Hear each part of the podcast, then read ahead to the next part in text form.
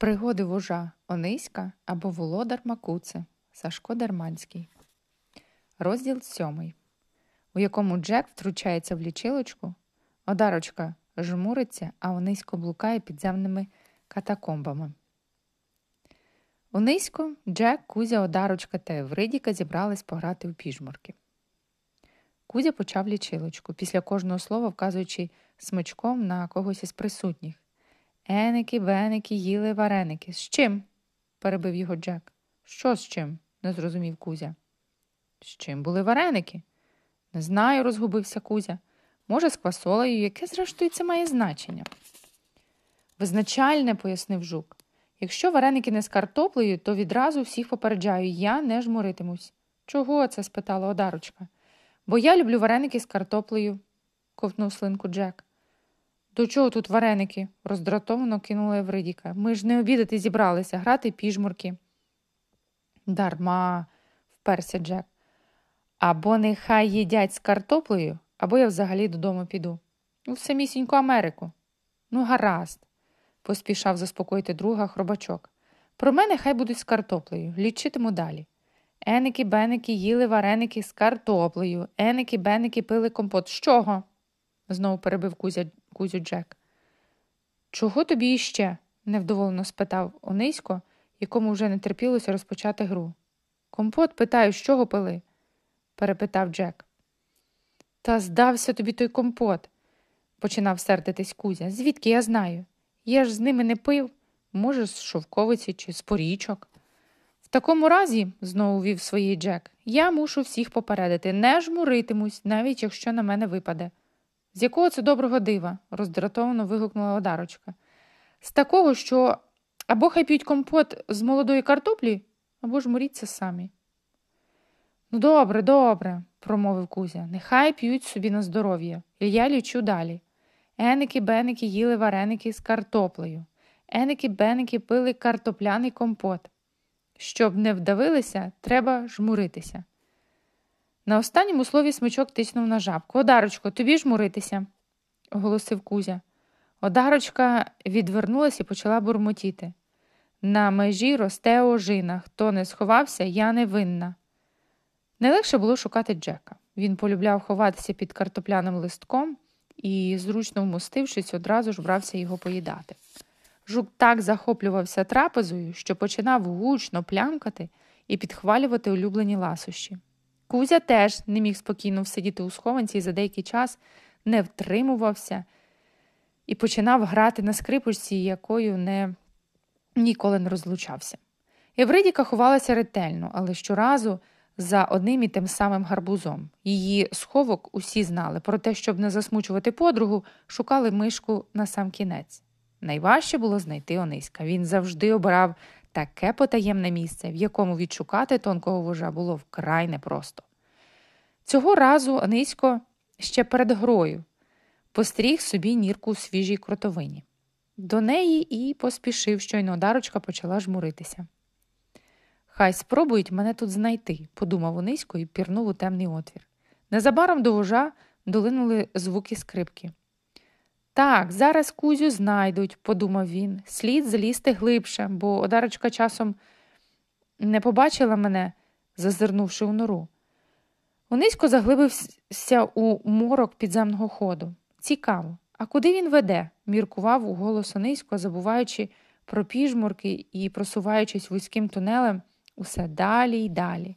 Підземний лабіринт петляв з боку в бік, звиваючись, немов довжелезна чорна гадюка.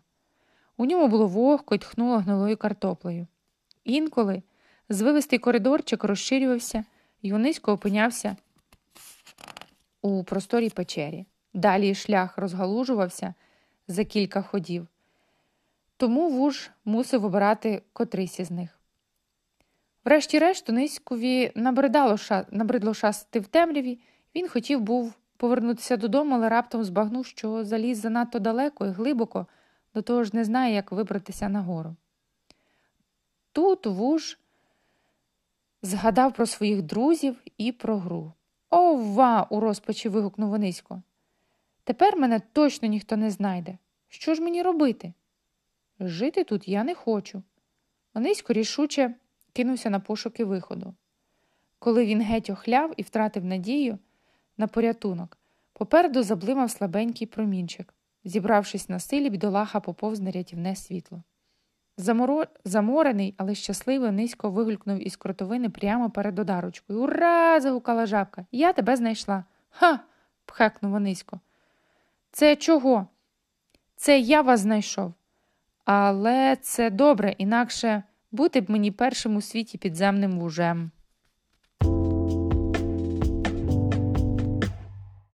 Розділ восьмий, у якому всі готуються до нашестя сарани, Онисько перебирає командування, а Кузя складає перевожну пісню. Городом неквапливою м'якою ходою прошелестіла осінь.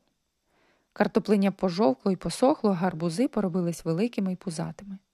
Настала пора збирати врожай. Колорадський жук Джек походжав між картоплею і заступцем і ніяк не міг вподобати куща, щоб накопати з десяток великих бульб. Одарочка обіцяла насмажити смачних дронів на вечерю. Нарешті Джек надибав те, що шукав. Він поплював на долоньки, міцно стис держак заступця і заходився копати. Раптом над його головою почулось гучне гудіння. Здоровенький був, Джеку, озвався хтось до жука. Джек підвів голову і побачив джмеля Жоржа. Ти чого це до нас? поцікавився Джек. Гості? Якби ж у гості. Голос джмеля був стривожений. Лиху ж вістку я приніс, дуже лиху. А що сталося? насторожився жук. Він знав, що Жорж просто так панікувати не буде. Його важко чимось налякати. Он бачиш ту хмару? жміль тиснув лапкою на північ. Ну, бачу, полегшено зітхнув Джек. Відколи це ти став боятися дощу? Чи, може, ти про мене піклуєшся? Не переймайся. Я впораюсь до грози і сховаюсь у хатинці одарочки. Вона напече дурунів на вечерю. Знаєш, які смачні в неї деруни? Ням-ням. Джек заплющив очі від удаваного задоволення. Хочеш зі мною? Одарочка завжди рада кожному гостю. Молодий ще ти, желений, обірвав жука Джордж. Не можеш відрізнити дощову хмару від саранячої?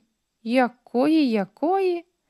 На наш город суне хмара голодної сарани. Ти чув щось про сарану? Я думав, що це вигадки, занепокоєно відповів Джек, що дорослі придумали сарану, щоб лякати неслухняних діток. Гукай усіх сюди, прогув джміль. Не до вигадок, не до вигадок жариш. Треба город рятувати. Біжи-жи-жи. За хвилину Джек скликав сусідів на раду. Сарана страшний ворог усього ж живого, розповів Жорж, а особливо рослин. Ці летючі ненажери нападають величезними жграями, з'їдають усе, що трапляється на їхньому шляху. Якщо ми їх не зупинимо, на городі залишиться саме груддя. І мого соняшника з'їдять, не повірив Онисько. Все все знищать, запевнив Джміль. Та яке вони мають право? Який же я буду володар соняшника без соняшника? обурено вигукнув Онисько. Це наш город. «А вже ж», – підхопила одарочка. Ми їх сюди не кликали. Дамо відсіч сарані випнув груди Онисько. Вони ще не знають, у що вляпались. Ну, ми покажемо їм, де раки зимують. Це не просто дружжі, зітхнув джміль Жордж. Сарана ж жах, як її багато. Ці комахи швидко літають і мають страшні щелепи, навіть жмілі бояться сарани.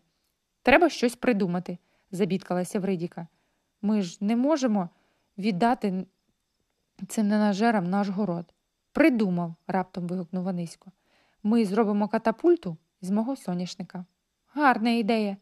Але чим та катапульта стрілятиме? запитав Кузя. Цього я ще не придумав, знітився вуж. На жаль, на городі не ростуть снаряди, зітхнув Джек. Сама лише картопля. Ти геній, Джеку, ще як ростуть. Онисько аж підстрибнув. Картоплею. Ми стрілятимемо з катапульти картоплею. Одарочка Євридіка вмить принесла з дому заступи і закипіла робота. Незабаром під соняхом височила чимала купа дрібної картоплі. Жорж полетів на гарбузову грядку до по своїх родичів, а мишка Євридіка знайшла вдома довгу блакитну стрічку і разом з одаркою прив'язала її до голови соняшника. Тим часом хмара сарани наближалася. Коли перші ворожі лави з'явилися над городом, Онисько закричав Слухайте мою команду, по пузатих загарбниках картопляним залпом вогонь. Евридіка насипала картоплю з відерця на голову соняха, одарочка з Джеком за допомогою стрічки нахиляли зелену катапульту до землі, а потім відпускали стрічку. Сонях рвучко випрямлявся і вистрілював десятками картоплин просто в скопища сарани. Онисько командував, Евридіка заряджала. Одарочка з Джеком приводили в дію свою грізну артилерію, і в загарбників знову і знову летіли картопляні ядра. Сарана таки скуштувала городніх делікатесів, але ж у який неприємний для себе спосіб. Крилаті ненажери, оглушені і контужені, пострілами падали на землю. Але й там їй не давали опам'ятатися джмелі на чолі з Жоржем. Вони боляче вражали ворога пекучими жалами. Над городом кипіла справжня баталія. У повітрі впереміж з картоплею та джмелями літала сарана, отетеріла з несподіваної відсічі.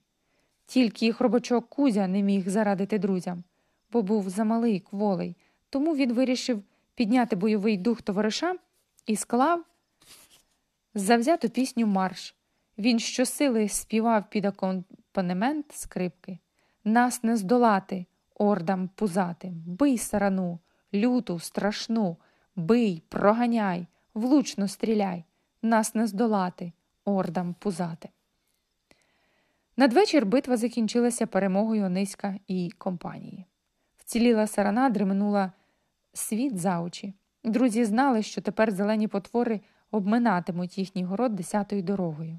Стомлені, але щасливі, всі сиділи вдома в одарочки і вечеряли духмяними дерунами з чаєм. Ще ніколи вечеря не видавалася нашим героям такою смачною. Хоча всі потомилися і було вже дуже пізно, розходитися по домівках ніхто не хотів. До глухої ночі над купою трухлявого гілля, що лежить об обіч повітки, край великого городу лунала бадьора переможна пісня. Нас не здолати ордам пузатим, бий сарану, люту, страшну, бий, проганяй, влучно стріляй, нас не здолати ордам пузатим. Розділ дев'ятий, у якому на город приземляються космічні прибульці, соняшник втрачає насіння, а Онисько подорожує в космос. Онисько дрімав під соняхом. Вуж бачив приємний сон і навіть усміхався у вісні. Коли це щось як загуло, як гупнуло, земля під Ониськом здригнулась, а повітря запахло млинцями. Вуж прокинувся і очам своїм не повірив. Неподалік приземлилась летюча тарілка, схожа на млинець, один із тих, які часто пече ударочка, але набагато більший. З голосним шипінням відчинився, відчинився люк, чи то млинця, чи то тарілки, і з нього вискочили дві дивні істоти. Вони були дуже схожі на звичайних ящерок, тільки йшли на задніх лапах. Більший прибулець був яскраво фіолетового кольору, а менший салатового. Обидва замість ящирячих мали пишні павичеві хвости. Салатовий тицьнув пальцем вониська, і космічні гості рушили до нього. Спинившись за декілька кроків від вужа, вищий прибулець промовив Здравствуй, землянине. Ти володар цієї макуци? Фіолетовий показав на соняшника. Так, тобто ні, тобто володар, запинаючись, витиснув із себе Онисько. Але соняшника не маку, макухи, мама, макуци ніякої. На нашій планеті ця рослина називається макуца. Ми її візьмемо. Не віддам, рішуче заступив соняшника Онисько. Летіть до себе додому і хоч косою косіть там свої макуци, а цього соняшника я не дозволю зривати. Але ми не можемо летіти, втрутився у розмову салатовий інопланетянин. Наш зореліт з місця не зрушить без твоєї макуци. Не розумію, трохи охолово низько. Нам потрібне тільки насіння. Літальний млинець, на якому ми подорожуємо, працює на пальному з макуцяного насіння, пояснив Фіолетовий. На олії, чи що? перепитав сторопілий вуж. Так, на мокуцяній олії. Онисько замислився. Звісно, йому було жаль соняшника, але ж тут така справа. Не щодня на їхній город залітають прибульці на космічних млинцях, аби поповнити запаси пального. До того ж, їм потрібно лише насіння, яке горобці й так потроху розкрадають. Гаразд, погодився Онисько, я дам вам насіння за однієї умови. Ви покатаєте мене на своєму зорольоті. З задоволенням зраділи прибульці. Салатовий знайшов чималенького дрючка, видерся по стовбурові на верхівку соняшника і заходився вибивати з нього насіння. Фіолетовий тим часом виніс із млинця блакитне ряденце і постелив під рослиною. Дуже скоро на підстилці лежало все соняшникове насіння. Я залишу собі декілька зерняток, сказав Онисько, посаджу навесні. Коли в зореліт засипали все насіння, в ньому щось сито забурчало. А це справді млинець. Онисько з цікавістю е, розглядав космічний корабель. Так, кивнув Фіолетовий, літальний млинець міжгалактичної дії. Восьмого покоління, багатозначно додав Салатовий. Коли всі зайшли до млинця зорольота, Фіолетовий опустив якогось важеля і натиснув кнопку із зображенням бускової зірки. Двигун запрацював миттєво. Класна макуца, аж прицмокнув інопланетянин. У нас така не росте. Я теж прихопив кілька зерняток для насіння, похвалився Салатовий. Розведемо й собі таку жирну макуцу, а сорт назвемо. Він повернувся до Ониська. Як ти там сказав? Соняшник. Точно, сорт буде соняшник. Міжгалактичний млинець зробив декілька кіл довкруж землі, покружляв над місяцем, а тоді фіолетовий спрямував зореліт назад, щоб висадити Ониська. Подорож була така захоплива, що Ониськові аж дух перейняло від усіх почуттів. Поки корабель прибульців повертався на землю, вуж сидів біля ілюмінатора і дивився в космос. Крісло було до того зручним, що Онисько мимоволі задрімав. Прокинувся вуж надвечір під соняшником. Насниться ж таке, подумав мрійник. Шкода, що це все було не насправді. Він глянув догори і побачив, що в соняху не лишилося жодного зернятка. Розділ 10, у якому випадає перший перший сніг, усі розважаються, а потім дехто впадає у сплячку. Якось зранку низько ще лежав у ліжечку, коли до нього забігла Евридіка. Хучіше вставай, гайда на двір!» – радісно загукала вона. Там сніг випав. Який ще сніг? Онисько не міг збагнути, що в нього хоче мишка. Тю, я зовсім забула, що ти з роду не бачив снігу згадала Евридіка. Він білий, пухнастий. Пам'ятаєш, я тобі розповідала? Ну, ходімо, побачимо, що це за сніг такий, вибрався з під ковдри вуж. Одягай ось шапку і теплого шалика. Я їх сама зв'язала, простягнула другові одяг Евридіка, а я побіжу інших покличу. Онисько почав квапливо вдягатися, а мишка подріботіла до одарочки. Скоро всі були на городі. Картина що постала перед ними, вражала, все довкола було білим, білісіньким. Куди не кинеш оком, повсюди лежав якийсь пух, який, що виблискував на сонці, наче скло. Він сховав геть увесь город, бур'яни, повітку, стежки. Навіть на сухому низьковому соняшнику красувалась велика біла пухнаста шапка. Оце і є сніг? захоплено спитав Онисько. Оце і є, кивнула Евридіка. Зазвичай ви всі вже впадаєте в зимову сплячку, коли з'являється перший сніг, але цього року він випав раніше, ніж завжди. То ще не зима? щулячись від холоду, спитав Кузя. Ні, таке буває часом. Яку красу ми просипаємо, ге? замріяно протягнула одарочка, кутаючись у шубу. І холод, додав Кузя. А цей сніг смачний? Зачерпнув пригорщу білого дива Джек. Дивак ти, Джеку, засміялась мишка. Хто ж їсть сніг? В ньому можна застудитися. А що ж з ним можна робити? поцікавився Онисько. Зараз покажу. Лукаво усміхнулася Вридіка, зліпила сніжку і жбурнула її вониська. Можна гратися в сніжки, весело загукала мишка. Ану ж хто влучить. Всі заходилися ліпити снігові кулі і жбурляти ними одне в одного. Було дуже весело. По весело падати в пекучий сніг і кидати його за коміри й шалики товаришів. Такої чудової гри давно не було в їхньому городі. А у сніжки грали взагалі вперше. Божу зимку не спала лише Евридіка, а гратися самі із собою не дуже зручно. Коли всі були мокрі від снігу і розпашілі від біганини, мишка запропонувала повернутися додому і перевдягтися в сухе, щоб, бува, не застудитися, а разом і чогось перехопити.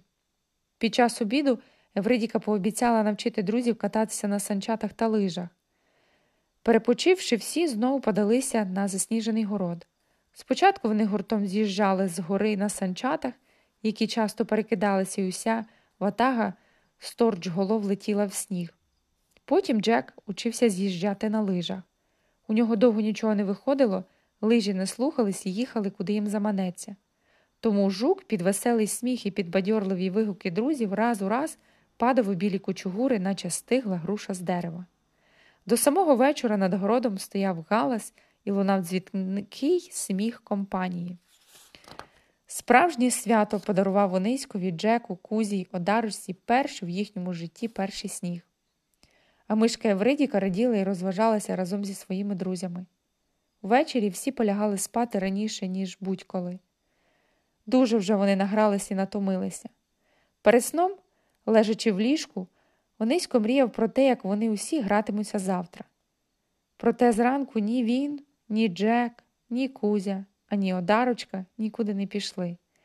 Вночі на їхній город прилетіла сива зима, тому всі, крім Евридіки, спали міцним зимовим сном аж до самісінької весни.